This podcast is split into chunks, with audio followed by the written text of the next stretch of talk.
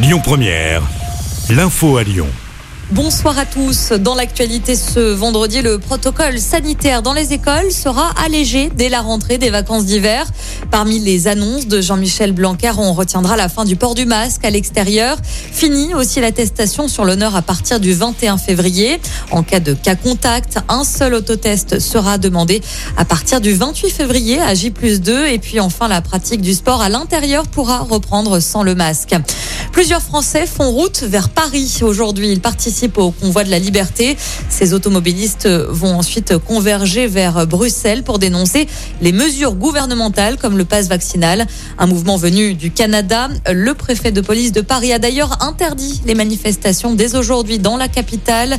À noter également la présence de 7000 gendarmes et policiers tout ce week-end avec des contrôles au péage. On reste sur les routes et les prévisions de bison futé pour ce week-end de départ en vacances.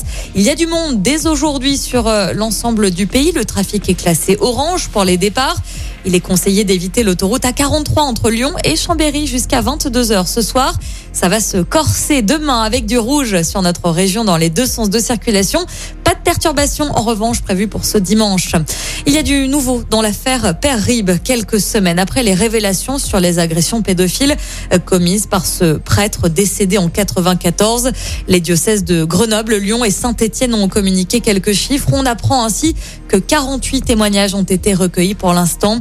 Un collectif de victimes a également été créé et organise des rencontres pour libérer la parole. Ce soir, ne manquez pas les victoires de la musique. C'est sur France 2 à partir de 21h10. Plusieurs artistes et groupes sont en lice pour décrocher des prix. Parmi eux, on retrouve l'artiste lyonnais Woodkid. Il est en lice dans la catégorie concert. La soirée sera également rythmée par euh, une vingtaine de lives. On pourra compter sur Julien Doré, Angèle, Juliette Armanet ou encore le rappeur Aurel San. Au chapitre sport, il y a du basket à suivre ce soir avec l'Euroleague. L'Asvel reçoit les Grecs de Panaïta à l'Astrobal. Coup d'envoi de ce match à 20h. En football également, à suivre la 24e journée de Ligue 1. Le PSG reçoit le Stade Rennais.